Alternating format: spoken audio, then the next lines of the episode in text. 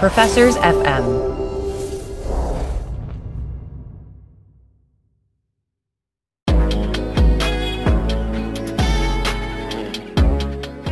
Hey, everybody, welcome to the Fanalytics Podcast, brought to you by Emory's Marketing Analytics Center. My name is Mike Lewis. I'm joined by Doug Battle. Doug, sometimes I like to go at you from a random direction right off the bat. By sometimes you mean every time. so, Doug, you know, we talk about fandom a lot, and sometimes we highlight a group of fans. We gave a lot of praise to Tennessee football fans last fall. One fandom that we cannot underrate, and maybe you know, is right up there with sports fandom is the Swifties. Oh yeah. So Doug Barstool Sports had, you know, blasted out, amplified a tweet made by a TikToker talking about how, and apparently this is a thing. Taylor Swift fans, Taylor Swift sings for sings forty some songs for three hours, I guess. Holy smokes!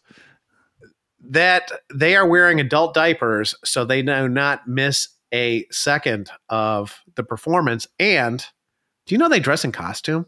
They dress Taylor Swift fans mm-hmm. wear dresses yep. that are so they in a way they're wearing the uniform of their favorite or most impactful Taylor Swift album.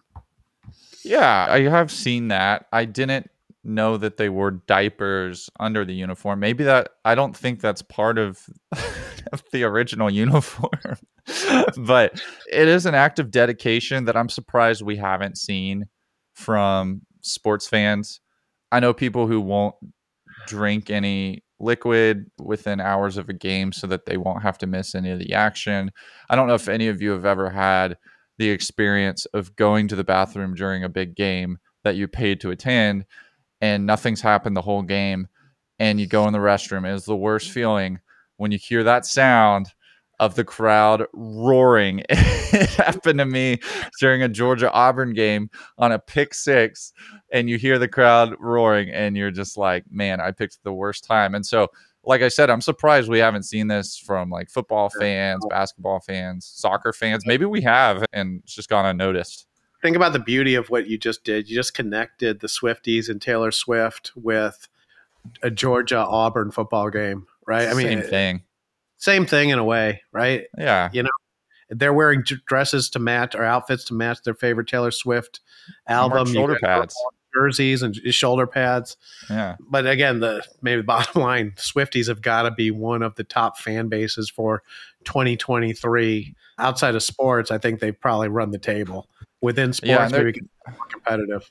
I don't know. They I don't know if sports even compete with them. I mean, they're having to add dates to the I mean, everything's sold out. They're adding dates to these massive arenas.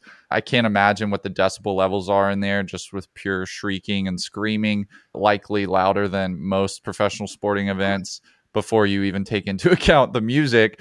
And so a very dedicated fan base. Taylor is a marketing genius and I think everyone is aware of that. I think a recent trend I've seen with her that's quite interesting is she's taking ownership of her big hits from the past that a record label owned and re-recording them so that she has basically all the royalties coming in for the remainder of those streams.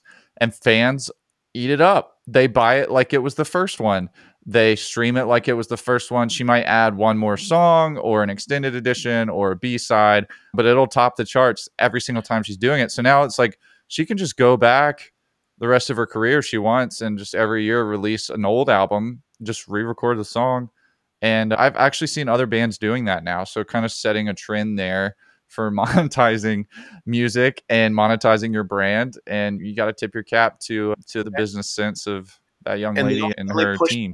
Look, I mean, the Swift the Swifties are impressive.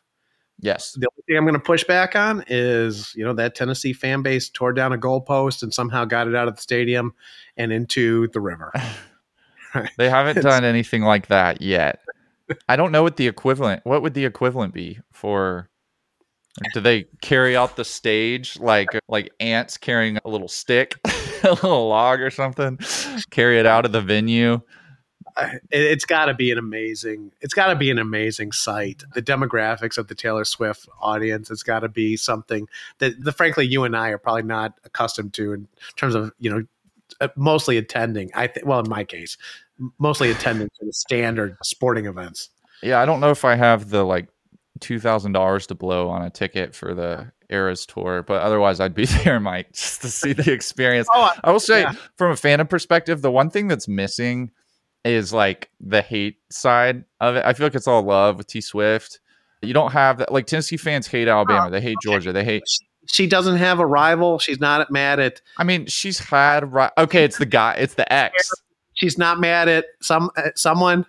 it's the exes, I guess, that get. But it's like to get that sports atmosphere, you'd almost need like her ex boyfriend to be leading up for her and the whole crowd to be booing his entire set and then have her perform and then have him perform and back and forth or something. You miss that. Like you don't, you get the passion of those fans, but you don't get that like passion fueled toward and like at somebody else. And that's what I like that's what I loved about the Tennessee fandom and I mean when I played sports even just at the high school level, I loved playing on the road. I loved when I loved getting heckled. I love I mean I thought it was hilarious. I thought I think it's all great. And uh, yeah, you missed that in with something like T Swift. I don't think I think on the internet there's a lot of hate. Like a lot of I know like Olivia Rodrigo is another one, just kind of like a baby T Swift and her fandom was brutal toward no pun intended but that's one of her songs but brutal toward toward her former boyfriend and i know the swifties can be the same but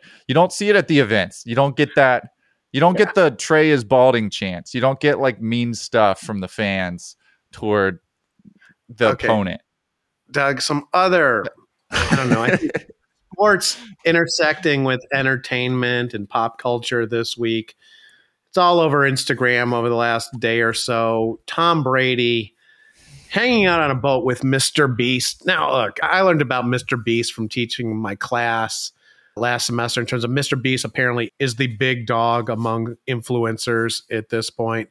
I, I think his shtick is he sort of, you know, sets up kind of extreme events, donates a lot of things. Yeah, I know he sells chocolate bars. Uh, so Brady's on a boat with Mr. Beast and knocks a drone out of the sky with a football. Beautiful. My takeaway from this is, uh, you know, again, all this kind of stuff coming together. Like it's sort of the Logan Paul or Jake Paul kind of, you know, entertainment, you know, sports entertainment model in a way. All this stuff coming together, but the fact that Tom Brady, a guy that is an undisputed goat, has a massive broadcast career in front of him he's out there kind of working the he's out there working it. He's hanging out with Mr. Beast. He's filming novelty video. I don't know what do you call it, novelty videos or kind of TikTok-ish videos with this guy who has a reach that's probably it's probably got an astonishing reach, right? I mean, in terms of you know millions upon hundreds of millions of, of an audience. Yeah, I don't know why Tom does that. Maybe the Brady brand, but I'll say this: he's magic on on TikTok. I mean, the guy is eh, got charisma. He knows. I, I, don't know if he has a team telling him what to do, or if he's just naturally picked up on it from his kids, or what. Doug, I think it's called Riz. okay, whatever you want to go with. But yeah, it's not like he needs to be doing that. Like I'd probably just be off on some island myself.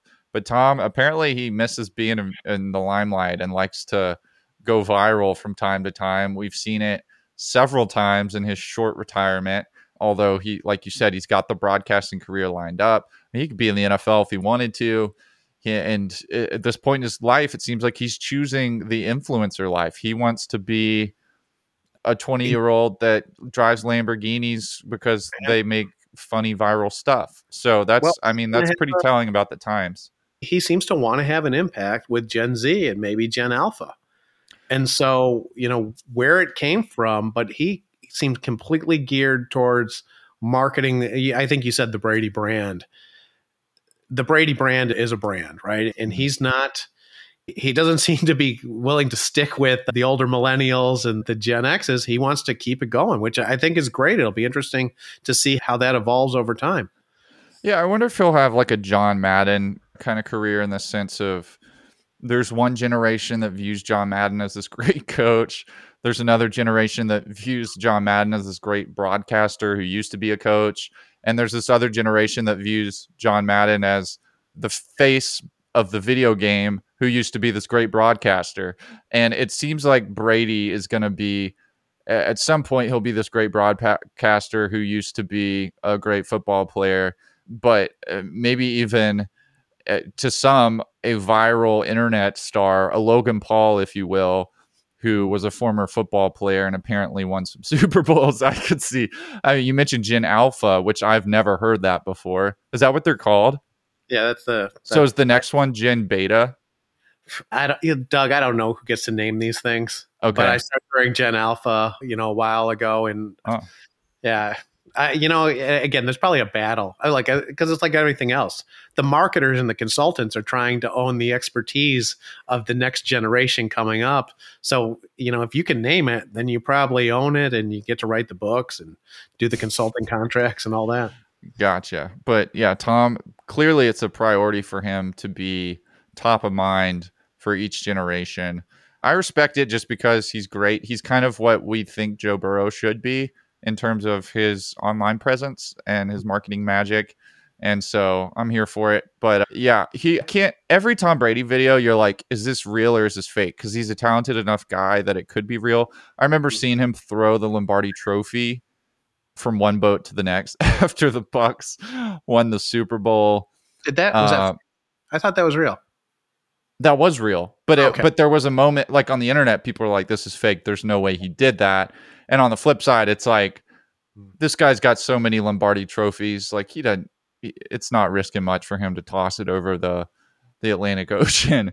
Um, and the other one was Tom throwing a football into a machine pitch thing yeah. and it's shooting it back to him. I don't know if you remember that. You remember that. If, yeah, so the I mean, he's had a couple where you watch it and you're I don't I still don't know what this drone one. I'm like, is this real? It's like when you see LeBron make like 30 like full court shots in a row in a video and you're like, I mean, it could be real. He's capable of that on the right day, but I don't know. I still don't know. I don't really care. I think you're dead on. I mean, because it is that where throwing it into the pitch machine was outlandish.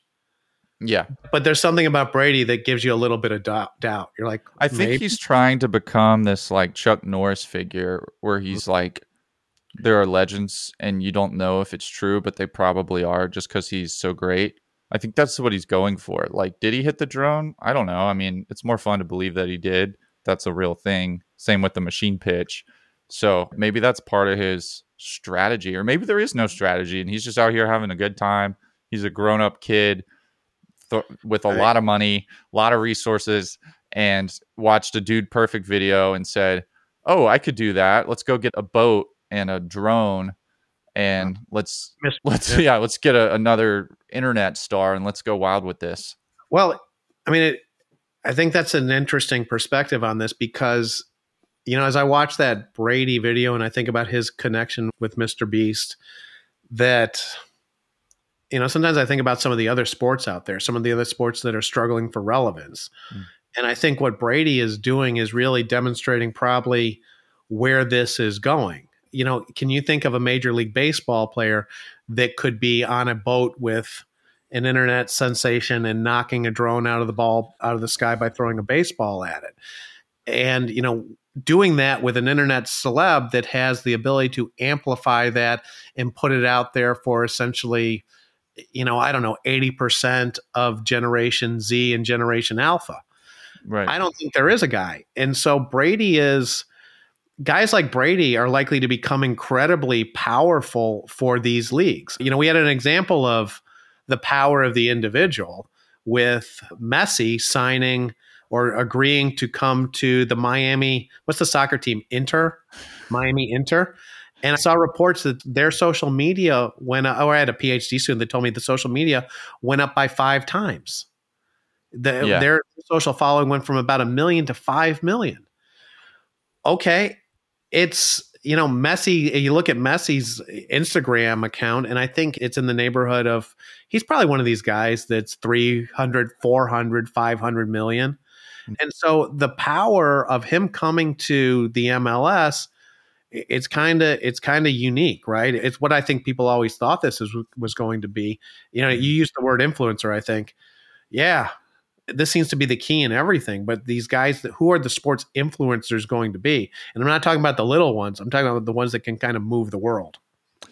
Yeah, and you mentioned Messi. Fanalytics fellow Adrian Theory sent me some numbers on that one. I wanted to mention one at least is that Miami's average ticket price increased from $24.52 to $124.51. So that's five times that they just screwed their core fan base. It's the greatest thing that you're a Miami fan and you're loving this, and then you kind of go, but you know, but you've all like I remember when I was a kid and the Chicago Bulls went from being kind of this terrible club to Michael Jordan, and that audience like shifted overnight. I mean, oh, it's yeah. one of the realities of sports. It's it happens all the time. I mean, I think like my personal affiliation would be Alabama football. It used to be like Alabama that's kind of where anyone in the state of Alabama they go to the football game on Saturday to, to hang is like going to a NASCAR race or something, you know.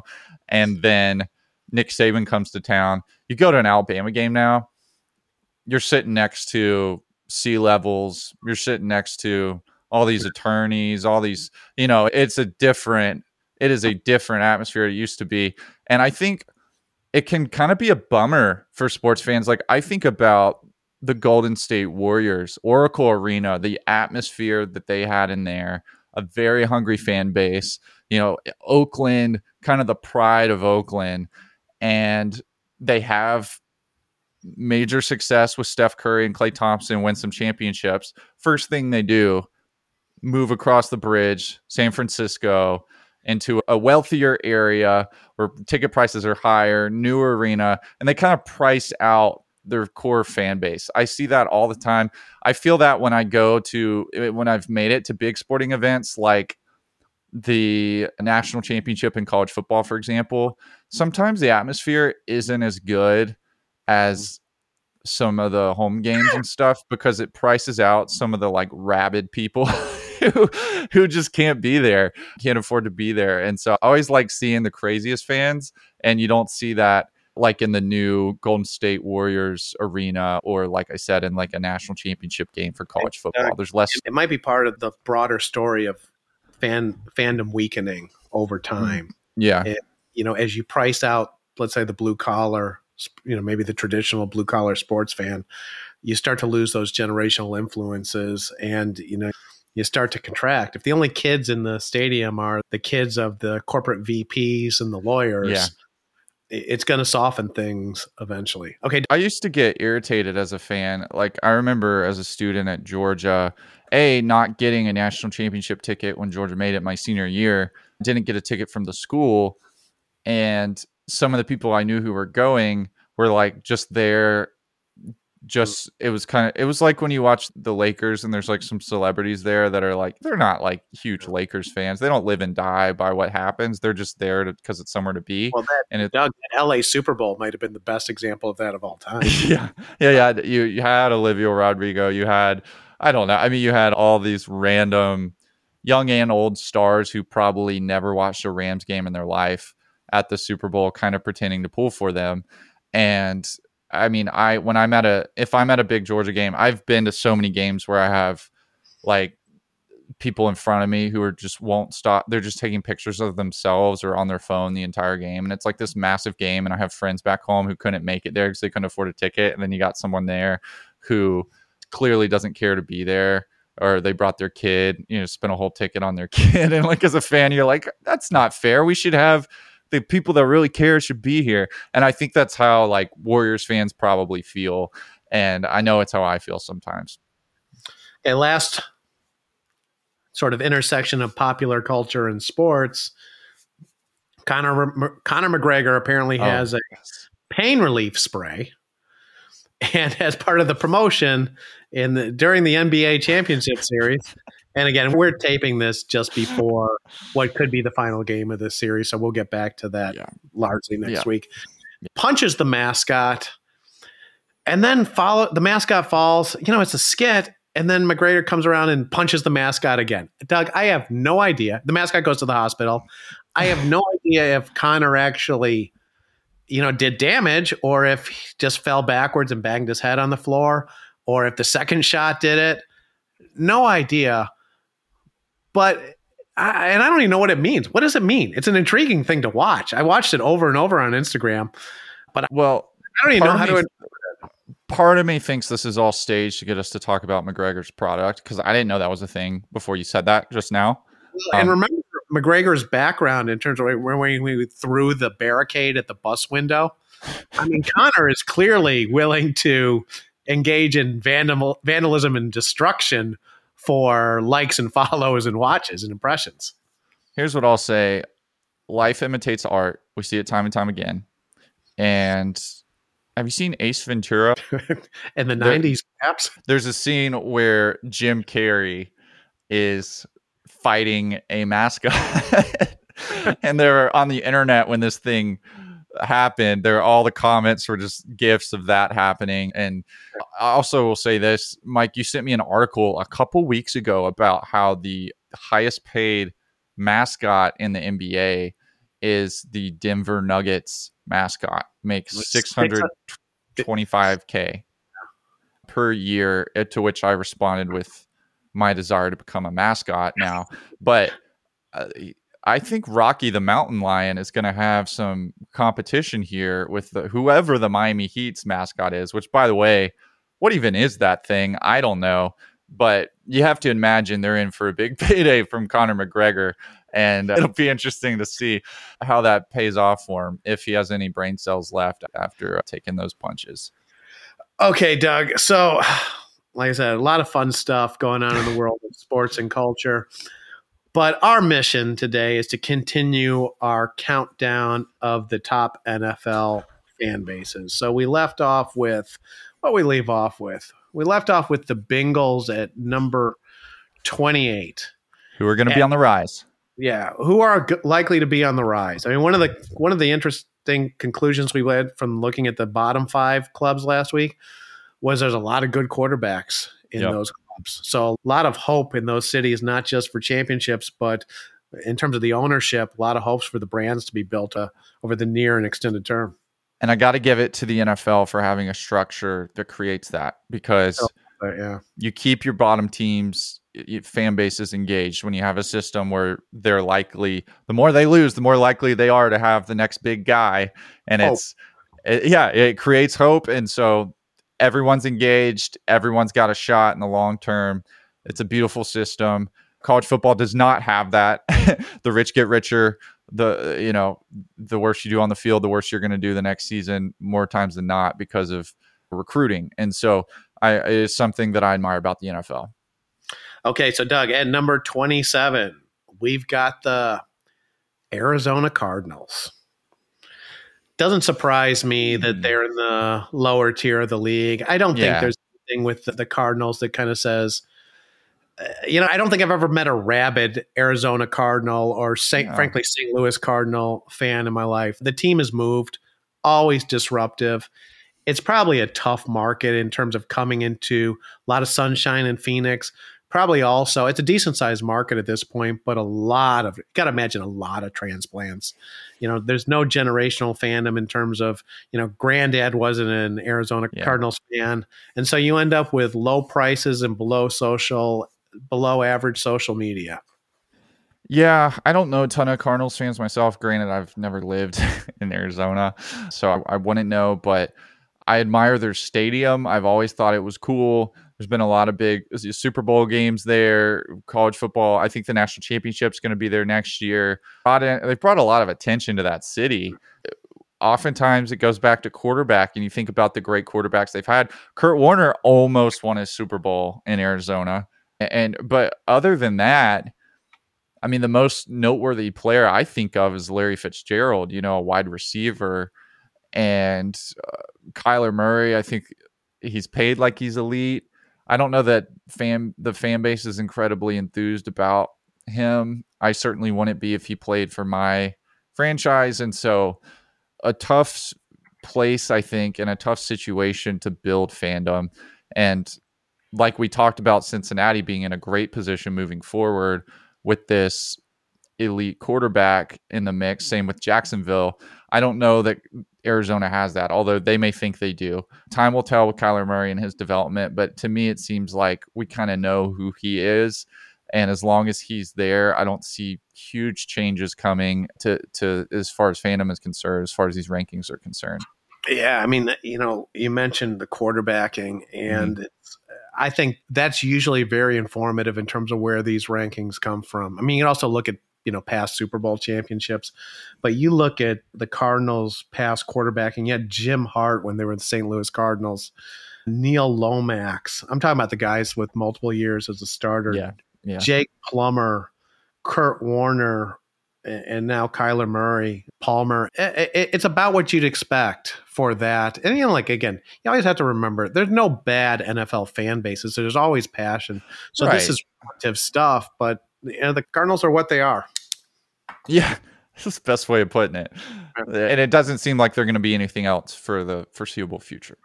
And again, it's a you know, it's one of my you know, it's one of my soapbox things. I hate the signing of guys like Kyler Murray at those kind of dollars but it, it, this is where I think these franchises end up being completely trapped. Mm-hmm. The above average, maybe, maybe slightly below average NFL starting quarterback that has gotten you to the point where you're going something like nine and eight, and the fan base sees the hope, and you got to pay these guys, and you lock yourselves into mediocrity. Yeah, I would rather be in a Cincinnati situation like pre Burrow or Jacksonville, where it's like we're gonna have the number one through number three somewhere in there pick every single season until things turn around. I'd rather be there than be in a spot where it's like, ah, we're not going to be high enough in the draft to get an elite quarterback. Wasn't, wasn't Murray a number one guy? Wasn't he a number yeah. one overall? He was number one. So that's but the hard. Can you pull the Can you pull the plug on a number one overall pick that's giving you cost. success? Yeah sunk cost. Fair, fair. Okay, at number 26, Doug, we've got the Tennessee Titans. Okay, the Arizona Cardinals moved, right? They were the St. Louis Cardinals. The Tennessee Titans were the Houston Oilers. So not only did they move, they changed the name. You know, all time great quarterbacks for the Tennessee Titans McNair, Warren Moon, Eddie George at the running back. You know, going farther back to Houston, you got Earl Campbell. So it's again, I think we're, you know, when you talk about the quarterbacks, there's sort of this lack of legacy, and you end up being something where, look, to me, it still feels like a relatively new franchise in terms of, eh, you know, in terms of where they're located in Nashville. Yeah. Below average prices, really mediocre social media results.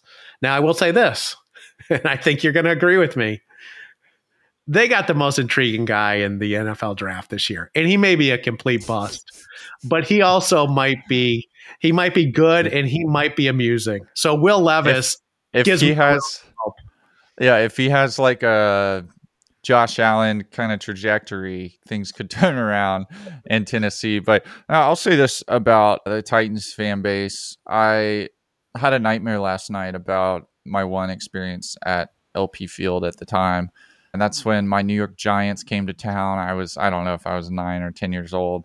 My dad took me. It was one game I was getting to go to that year, second Giants game ever. And uh, the first thing, the in-game experience, I do think it contributes to fandom. And I don't know if it's changed there, but when I went, I remember I likened it to a minor league baseball game. It was so family friendly that it took away from the seriousness of the grown men playing football. it didn't feel ultimate. It didn't feel what you felt like when you were eight or nine.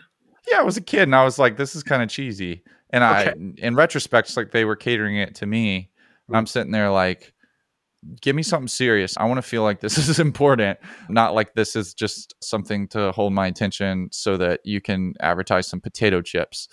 And so that that was the atmosphere. It was very like take your family to the ballpark, watch some minor league players you don't care about play, and watch the silly mascots run around the bases. It was that kind of thing.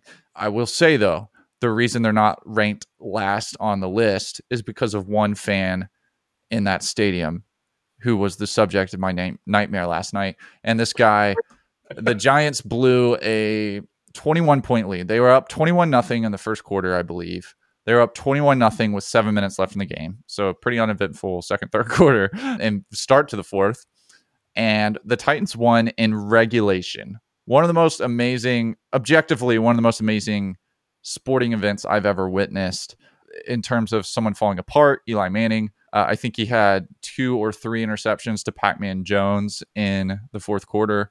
Vince Young was absolutely electric. I think it was that next year he was on the cover of Madden. People thought of him like how we think of, or like how we thought of, you know, Patrick Mahomes after his first year playing, where it's like, this guy's going to be the face of the league. He's going to be a star. He was my guy on Madden for a long time. After that, he was very fun to play with. But Giants blow 21 point lead in regulation. I'm 10 years old, 9, 10. I'm with my dad after the game, I'm at an age where I cry every time Georgia, every time the Giants lose a football game, every single time, like watching on TV. And I had my hopes up for this. I thought it was gonna be the best day of my life, and I was just crushed. So I'm crying, and this is where Titan super fan comes in and gets down face level with me and starts mocking me as his team beat mine, and I'm a crybaby about it, and I'm crying and I think if it weren't for that guy, they would be last on our list because of everything else I saw there. But the passion and delusion you've got to have to Doug, mock a crying 10 year old. Traumatic to you or great to you at this point? Oh, great. It's great. Okay. That's just sports fandom. I've seen it so many times. I always laugh. I always laugh when I see it. But as far as these fans, I mean, it was traumatic at the time, I think. And I think my dad, I think there was like a moment where he's like, Am I about to get arrested for yeah. for stepping in here, or it's and you just decide probably not worth it, and it's, it's probably not worth it over you know some silly football game and this fan. But that's where my dad was a little bit more level headed. I think if he were a better fan, there would have been an all out brawl right there. Not over the child, but over the sport, over the game and the outcome. But you're just not enough of a fan. exactly. he wasn't a fan. He was just there for me, you know. So it's like if I'd been with a real Giants fan, I think some hands would have been thrown. But no, I respect it. I'm like not in a realistic way, but in a more like, you know what? That guy is passionate. He cares about his team so much that he's completely delusional. And that's what this show's about. It's about fans. It's about and that guy's he's elite. He's elite. I mean, the level of delusion you've got to have at that point, you've got to be really all in and I mean that that is his life, and that is he's the reason why the Titans are what 25. Where are we on the list? 25, 26, and not 32.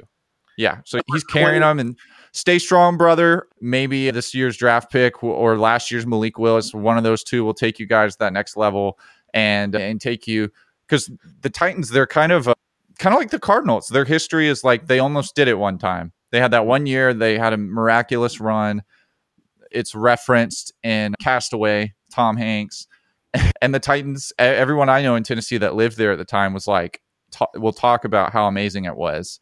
Yeah. and eh, that and they didn't win a championship they almost did and so it's like they're right they're close they're knocking on the door but you know the real question is you know if they'd won one title like how many do you i mean part of this is always like how many do you have to win right and so, you know, they'd have something hang their hat on, but is that enough? And like Doug, this was kind of spectacular. Uh, you know, this this Titans fan getting down to eye level and yelling at a nine or ten year old, eight, eight, nine or ten year old Doug Battle. Yeah, traumatic in your nightmares. But you know, the beauty of the Fanalytics podcast is, I, I like to think at least playing a small role in reorienting how you think about him and the passion he brings to this and putting a positive spin on it. Yeah, um, yeah. And it's like now I've become that fan. Not really. I would never do that, but I did um, paint my face in college yeah. and my entire body. So okay. one other one other Titans thing that I just have to mention is that my first internship. I've long been into like before podcasting was podcasting, I was into like radio and stuff. And as a high schooler, I interned for this radio show, the Rick and Bubba show. Some of you guys may be familiar. And Rick and Bubba, they they call themselves the sexiest two fat men alive. That is their that's their claim to fame. And if you watch the greatest play in Titans history, which was that kick return in those playoffs where they, you know, miracle, whatever. I don't know what they. Rick and Bubba still active? Yeah, they're still doing their thing. WZZK 1047 if you're in Birmingham. And uh, Rick was on the field for that for that game. I don't know if he got like a press pass or something. He got invited down onto the field. And if you watch the video of this team celebrating and stuff, sure enough, there you see Rick, big old Rick Burgess. I think at his probably his first Tennessee Titans game. And there's a painting, I think. I don't know if Steve McNair's in it or there's a painting of everyone of the players celebrating. And in the painting, there's kind of this like fat guy with a beard and it's Rick. So so Rick that's one of his claims to fame is that he was part of the magic in that game and something that I love seeing that video and seeing old Rick running onto the field, didn't know what to do, hugging players. He's never I mean that's where see that's where I think they I think Tennessee really does have some good fans that were part of that and have ever since then. I think the reason they have any fans at all is because of that run because that was like magical like you know oh. Auburn fans are like that with I know so many people who will say I was there for the kick six or whatever and it was that kind of event where if you were there if you were anywhere around that there's no way you can't be a fan for the rest of your life and the Titans just need more of that unfortunately Well, Tennessee may have the same sort of problems as the Jacksonville Jaguars, right? You gotta remember there's a big dog in that state that's are you you know, talking about uh, that's owned that fan base and that loyalty for a long time. And so, you know, they're trying to create something new.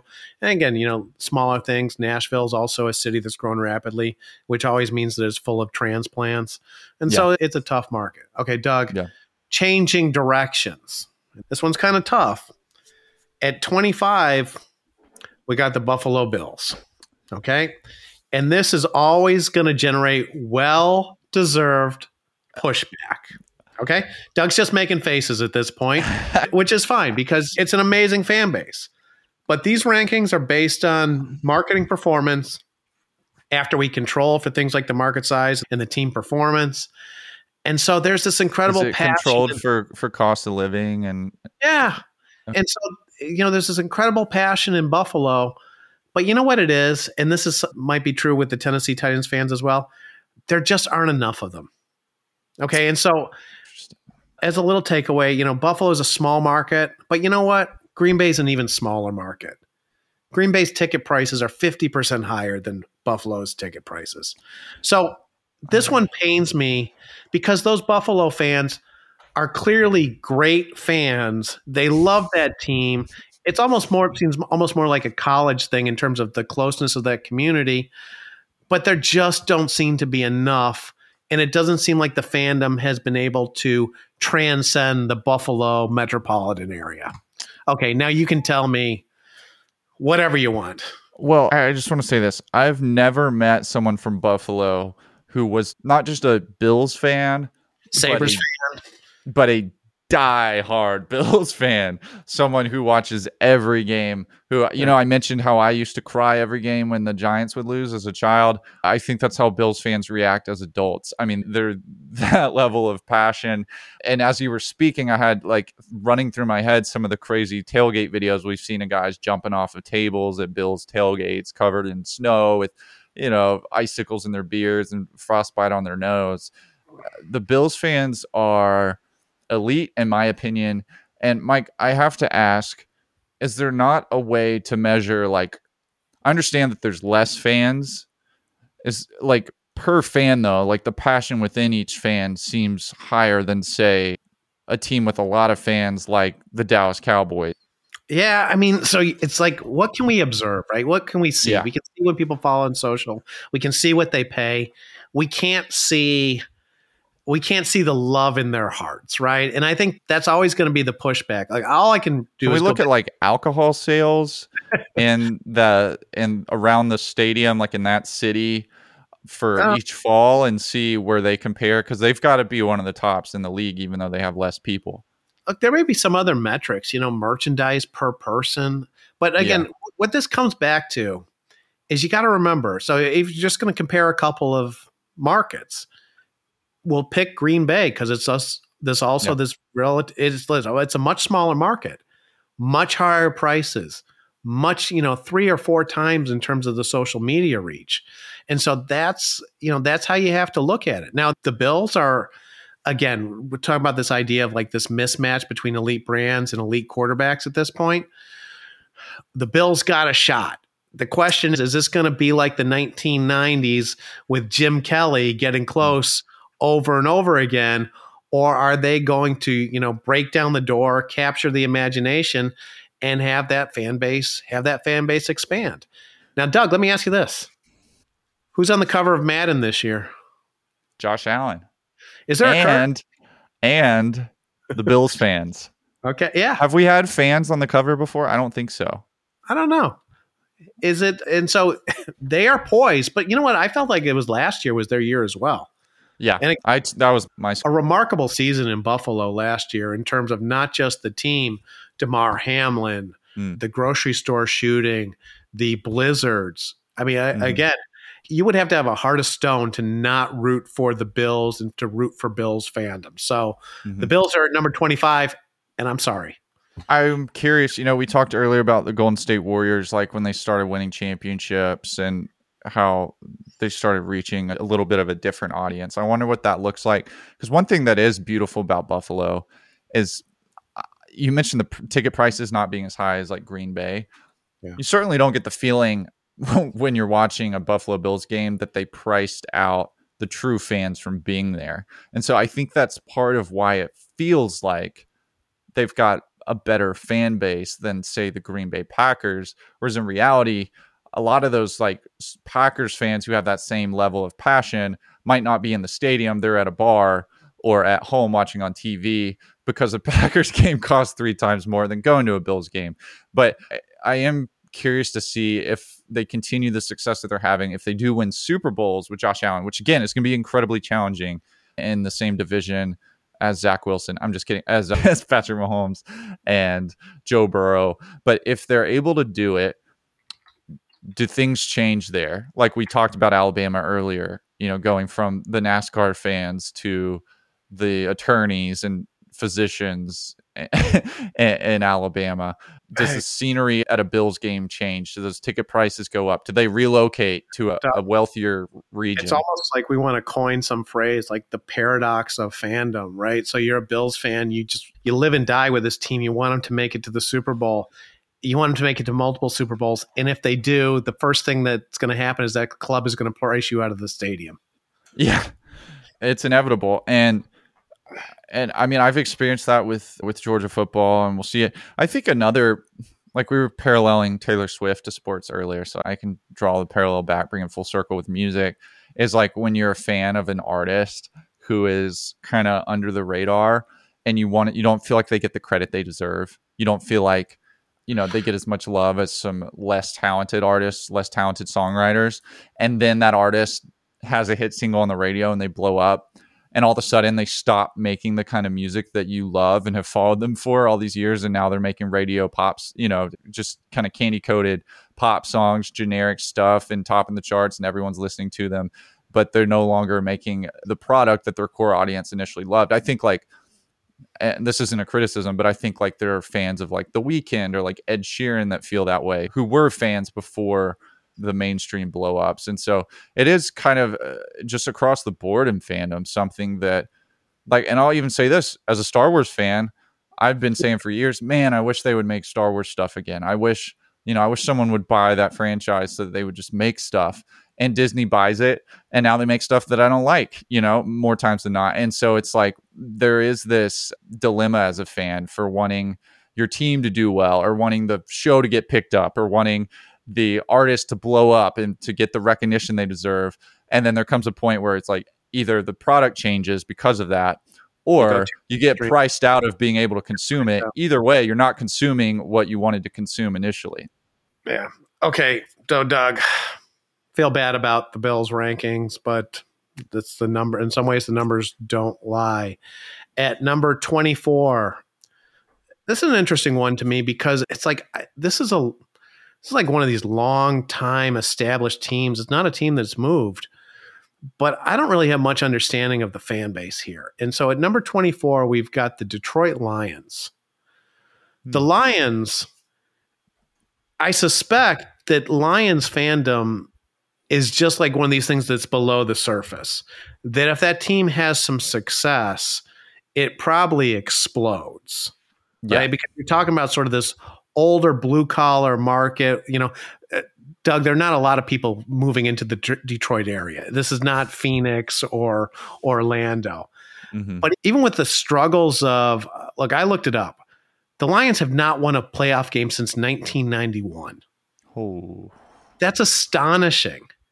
is that was that like Barry Sanders or even before him? Yeah, I mean, I'm thinking that's Barry Sanders. So Yeah. I would, out of just about anyone on this list, I would like to see a Lions Super Bowl run more than just about for any other team, just because I'd like to see what would happen. I'd love to see the coverage of the Detroit fandom to see what, to see how this team and this community, to see how it works because they have been, I think, they haven't been successful. They've also been really ignored, except for Thanksgiving Day each season. That that is their. I think that's their purpose. It's like they're just the Thanksgiving Day team. I know Eminem is a fan. I, I saw. I think when they did a H, the Hard Knock show, they had a, a whole Eminem thing about that, and I was like, oh, that's kind of cool. Like how they're bringing that in and working that into it. And I, I think that Detroit. I mean, the Pistons are kind of the Pistons had that success, you know. And I don't know where they rank, but I don't imagine it's super high amongst your. It's, pretty low. They did Yeah, not. so I- they I didn't make part of it is that leap to become this iconic brand uh, for whatever Yeah. reason. I think part of it is just the market. I think that, like, I'll, uh, not that this is how all fans behave, but I, w- I will say when I was a kid and I lived in Alabama, we don't have an NFL team. So I was picking a team and the players were certainly, they certainly factored in. Like, I really liked Tiki Barber. He was my favorite player. But there was also this draw to New York City. The Giants had this glamour to them that I could aspire to live there one day or to visit one day and see all the things and go to the Big Apple. And there's no one inspiring to go to Detroit. It's not a place people want to travel. It's not, you know, it's not a destination for fans who don't live in the city. So it kind of cuts it off to just the local crowd. And I don't really know what the local scene is like and why like the Pistons for example and the Lions both kind of struggle, but it seems like it's just a really tough market and on top of that, they haven't had great teams.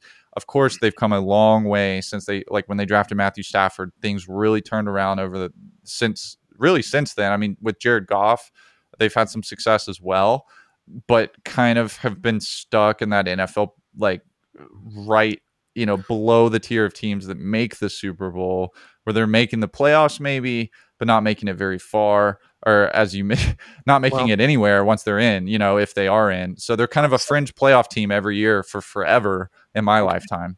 But and again, I got to think there's underlying strength here. Last year they sold 98% of their tickets. Okay, Wow. they went nine and eight, made it to the wild card. Goff But had a great year. Selling 98% of your tickets when you haven't won a playoff game since 1991. There's fandom there. Oh yeah. It's so beaten down. It's- I think that's impressive. That Yeah, it- I mean, granted, they might be selling their tickets for five dollars. I don't know. Apparently, the ticket prices aren't too high if they're selling ninety eight percent and they're ranked this low. So, um, sixth lowest ticket price. yeah, but it. I mean, it does say something that the fans are showing up. Okay, That, that doesn't totally. happen everywhere.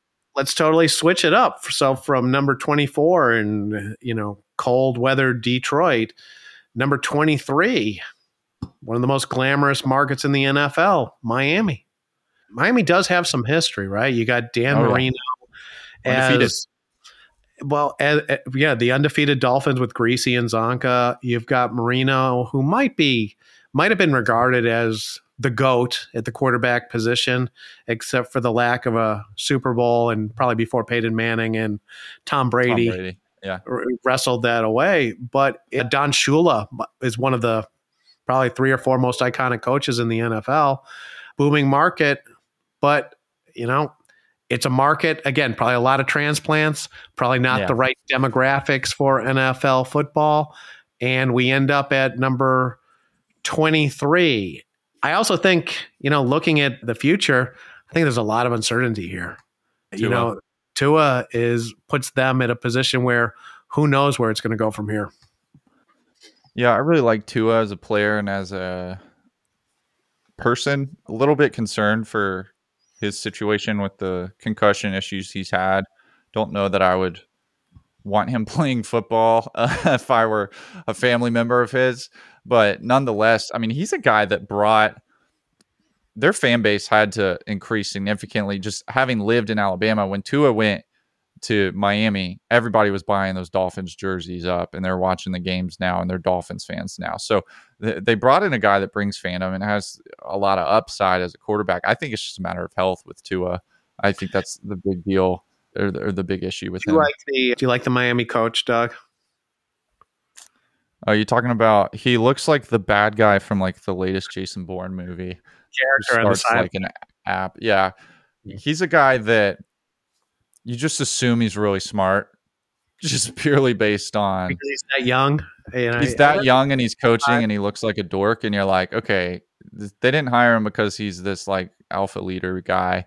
And they didn't. I mean, he's got to be a brainiac, which is kind of similar, you know, to Erik Spoelstra for the Heat. He was a young guy when they hired him as head coach, and he was formerly the video coordinator. And so I think both of them kind of have that like somewhat of a, a sports analytics background, like a little bit more of a intellectual mindset for a sports coach relative to, to the kind of the old school, like hard nosed, like tough guy thing. And uh, I think it's interesting. I mean, his pressers are always interesting to watch because his he's a unique guy, like relative to the other coaches in the NFL. And I think that you know any success that they do have tends to get attributed to him being a genius of sorts, which is always, like I said, much like Erik Spoelstra, but is always, you know, kind of interesting to see how a different type fares in the NFL, where 90% of these coaches played football at a very high level. They're big old guys. They're they're over these massive guys and these big personalities. So what happens when you take a brainiac and put him in the same situation? He might be smarter than the next coach in terms of X's and O's. Can he lead a room like that? Um, can the brains like do big things like we saw with Moneyball? You know, can we see that kind of turnout for a Miami team that's really struggled prior to this coach? It, it keeps it interesting to me, at least. Yeah, you know what I'd like to see based on that comment, Doug, is maybe take one of these older football coaches Yeah, and make him the dean of a business school. Yeah. Flip it and see how that Yeah. works. Yeah. Well, we did that. We, I mean, not to get political, we kind of did that with, with the with the, uh, with the presidents. so, No, no, you no, know, no, no getting political. We are about to get political on this show as we go into the fall. So let's say let's keep the powder dry on that because things can only go wrong. So we'll walk that, we'll walk that tightrope this fall. it is an interesting mindset to look at. Maybe to look at failures over the years and say, you know what these guys have in common is that they all do this. They're all the type of guys that do this. prof- Everyone that's been president has been a politician. So let's get a non-politician. That's how it feels with the Miami coach. Like everyone who's done this has been a big football guy, tough guy. Let's get a totally different type of guy and just see what happens. That's how it feels. And hey, it worked out for the Heat with Spoelstra, and it seems like it might be working for the Dolphins. They've got to have that postseason success for the Looking for it to ahead, reflect in these rankings. I mean, looking ahead, you could say, you know, Miami's in an interesting spot because Tua is such an intriguing. The talent seems to be there. The Yeah. health concerns are off the charts. He's rapidly getting to the point where you're going to have to make a decision of whether or not to pay him. It's also, you know, the Dolphins are in a position in that division where suddenly you got Josh Allen. Now you got Aaron Rodgers. You've Oh. got Bill Belichick and Mac Jones. And so it wouldn't surprise me if the Dolphins make some progress forward, but it also wouldn't surprise me if the Dolphins eh, regressed to the mean or ended up even in last place in that division. So th- the Dolphins could find themselves in a really tough spot and could be the Dolphins could well be trending downward in terms of the these fan base rankings. Yeah, I, I would just say if I'm a Dolphins, if I'm in Dolphins management, I'm really, I think a big emphasis for me would be QB2. It reminds me a lot of the Washington R words with RG3 a couple, like years back. I guess that was like 10 years ago now, where they had Kirk Cousins waiting in the wings. They got him in that same draft. Ended up, he could have, if they had played their cards right, he could have been the franchise guy when RG3's injury concerns became super legit. And I Tua is just a he's been fragile. He was in college, and like I said, he's, I mean technically I don't know if he should be playing football, mm-hmm. and so that's a team that they might be a playoff team with Tua. If he misses a couple games, they might be the bottom of the division. It's a pretty huge swing. And do you want to pay a guy like that? Do you want to lock in that situation for the long term? I don't know that I would. who knows? He could be healthy for the next 10 years. I wouldn't put money on it though. So it's a tough situation to be in for their coach and for their management. And, you know, as far as fans go, like you said, the demographic isn't favorable to professional American football. Uh, transient place, you know, they get a little bit of college fandom from a guy like Tua. Doug, hilariously, you mentioned the price increase. Miami Inter has a higher may have a higher average ticket price than the Miami Dolphins now. That or wouldn't in, surprise me at all. Again, Maybe they need to sign Messi. I don't even know how to say it. Is it Inter Miami, the soccer Inter, team? Yeah. Okay. So uh, again, there there's some got to pay attention to this stuff. There's some interesting market signals happening down there. Yeah, and one other factor that we talked about this with the Chargers is that you're not only competing with other sports teams for fandom, but there's the beach. There's like a party scene, you know, in Miami that it's notorious for. There's a music scene down there. There's, I mean, there's a lot going on in Miami. So demographics aside, even if it is the, you know, the right demographic for football, there's they're being pulled in so many different ways that it's unlike Green Bay where which again is kind of the perfect example of like this is the one unifier this is the one thing to do this is the one thing that everyone's going to do every week dolphins are not that i don't think they ever will be maybe they were when marino was there and they were breaking records but to get back to that point i don't know they've got an uphill battle for sure okay Doug, our last team for this week, number 22. Again, you know, these stories are all really interesting when you think about these as individual markets. Because at number 22, we've got the Los Angeles Rams, which may seem a little low given the recent Super Bowl victory.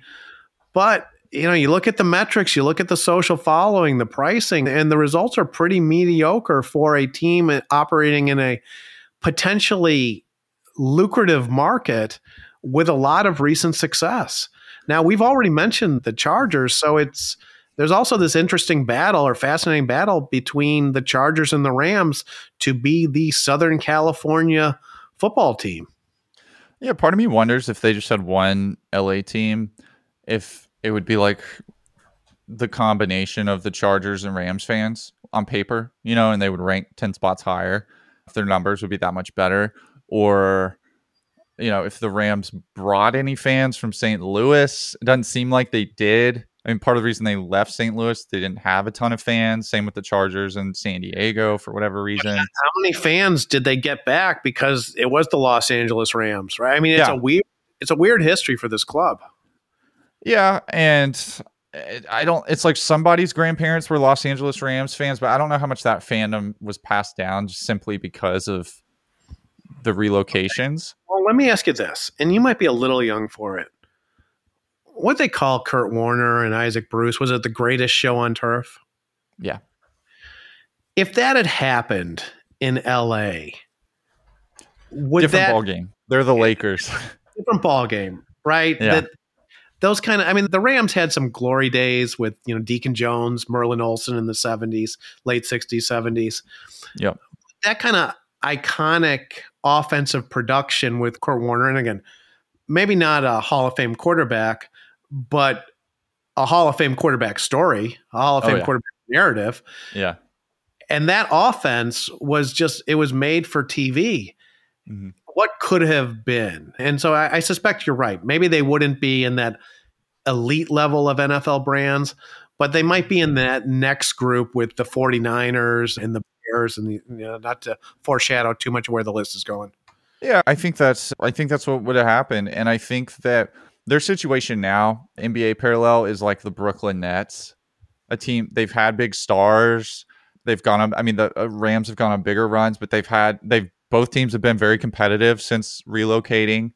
They're somewhat connected. Whether you know the Rams previously were in Los Angeles, Brooklyn, you know, were in, in, New Jersey before, not too far, maybe some overlap there in terms of fandom. But it is it's such a I think fandom is just built over time and over generations. I really do. And I think I don't think I'm the Georgia fan that I am if my mom wasn't the Georgia fan that she was. And I know she wouldn't be the Georgia fan that she was if her parents didn't raise her watching all the games from the day she was, and, and it goes on and on. And so, Doug, oddly, she might not be the Georgia fan she is if you weren't the Georgia fan you were. Oh, I think I so too. It goes both. It goes because that's something we enjoy together, and and so it keeps her engaged. And uh, and so you know, the teams like the Rams, teams like the Brooklyn Nets, they have. I mean, they might have a couple fans in that category where you know, well, we moved from New Jersey to Brooklyn, or you know, well, we started pulling for them and we kept pulling for them when they were in St. Louis, and now they're back and we're really pulling for them in Los Angeles. But I think that it takes generations. I really do. And so I think that it's no surprise. I think they're doing the best they can do. I think it's pretty telling, though, that when the Super Bowl was in LA, it seemed like the crowd was mostly just people who were there for the spectacle and not a lot of like hardcore fans. I don't know that they have hardcore fans. I don't know how you could in that situation. And so I'm, you know, I almost surprised they're as high as they are, to be honest, Mike. Well, and I think in fairness, right, we should also, you know, I, I throw a pop, eh, the model includes things like population and median income. LA has an enormous population. It's the second largest metropolitan area. The income levels are outstanding. There's a lot of wealth in LA. Yeah. But you know, going back to some of the themes you've brought up, I mean, look, I mean, there's definitely some stories here, right? The move to St. Louis and the move back. Moves are usually devastating to fan bases. But even the Los Angeles market is probably nowhere near as good in reality as it is on paper. There no. is great weather in LA, so they're competing with the beach. There is a, a uh, there is the heart of the entertainment industry the global entertainment industry. So there are options. Along with some of that, you know, the, there's California and LA has undergone a dramatic demographic yep. transition.